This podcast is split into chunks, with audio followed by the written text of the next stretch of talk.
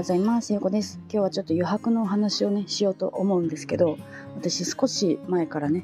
ていうかもう1年ぐらいになるんですけど、自分と向き合ったりとかね、自分の本当にやりたいことっていうのをねこう意識しだすようになって、結構ねそのいろんな方の、動画を見たりとか本を読んだりとか、有料のね講座を申し込んだりとか、いろんなことを最近してきたんですけど、その中でこう気づいたことというか、やりたいことをやるためにはまずねやりたくないことをやめていかないとね、もう時間がやっぱり足りないんですよね、時間が足りないし、その余白がないってね、結構やっぱりストレスが溜まってる状態だと私は思っているんですよね、なのでまず私はね今講座を作っているんですけど、それが Kindle 出版のね講座なんですけど、 Kindle 出版のねサポートだけではなくて、遊びを仕事につなげていくっていうね、そのことの第一歩みたいな形で今やっているので、本のサポートだけじゃなくって、心のね考え方のこととかもいろいろ書いているんですよね。でその中にワークがあるんですけど、私はまずねやりたくないことを書き出すっていうワークを入れているんですね。でそのワークをやるとやりたくないことが結構こう明確になってくるというか、あ、これやりたくなかったんだなみたいなね、そういうことがこう見えてくるんですよね、でそれを一つずつねやめていくっていうことをまずね私はおすすめをしているんですよね。でそれはなんでかっていうと、やめることによってね時間と心にね、余裕ができるんですよね。でそうやって余裕ができた時に今度考える余裕が出てくるんですよ、で考える余裕がないと、そのねやりたいことを考えようとしても、そのストレスとかね溜まって余白がない状態で考えてもちゃんと考えられないんですよね、なのでまずはやりたくないことを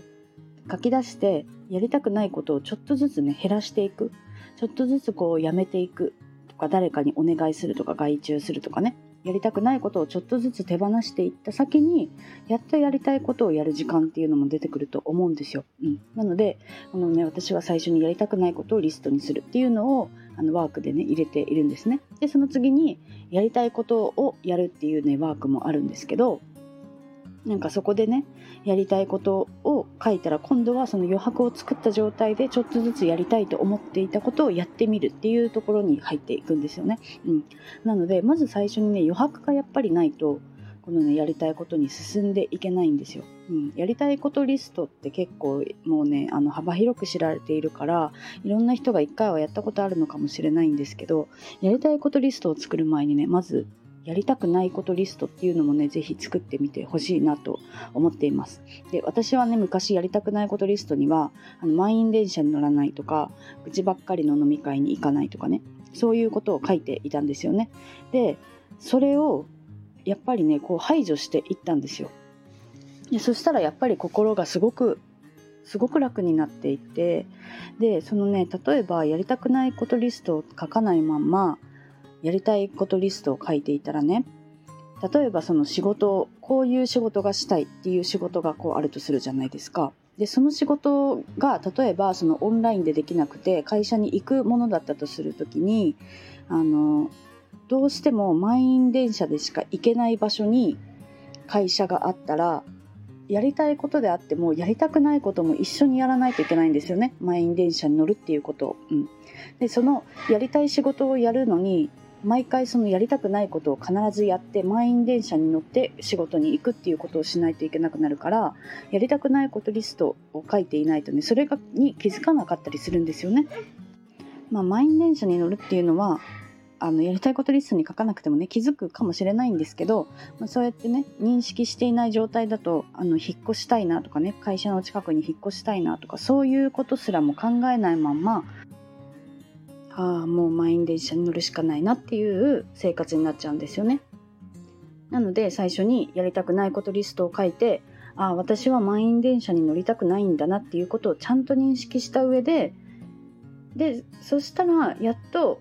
じゃあ満員電車に乗らないためにはどういうふうにしたらいいだろうっていう思考に持っていくっていうところまでがセットなんですよね、そしたらやっとじゃあ会社の近くに住もうとか引っ越そうとかね、そういうことを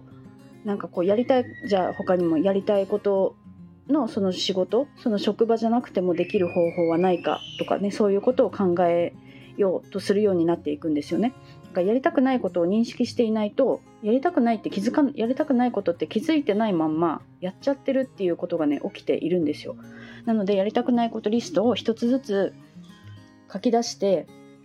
私はやりたくないって分かってるのにやってるんだなっていうことが何かっていうのを突き止めていくっていうのはすごく大切だと私は思っています。それで余白を作っていくっていうのを意識してみると、意外とね、なんかこう時間ができていくというか、やりたくないことをちゃんとやめていくっていうことができるようになっていくと思います、なのでやりたいことをやる前に、まずやりたくないことをやめて、やめたりこう人にお願いしたりとかねして余白を作りましょうっていうお話をしました。では今日も聞いていただいてありがとうございます。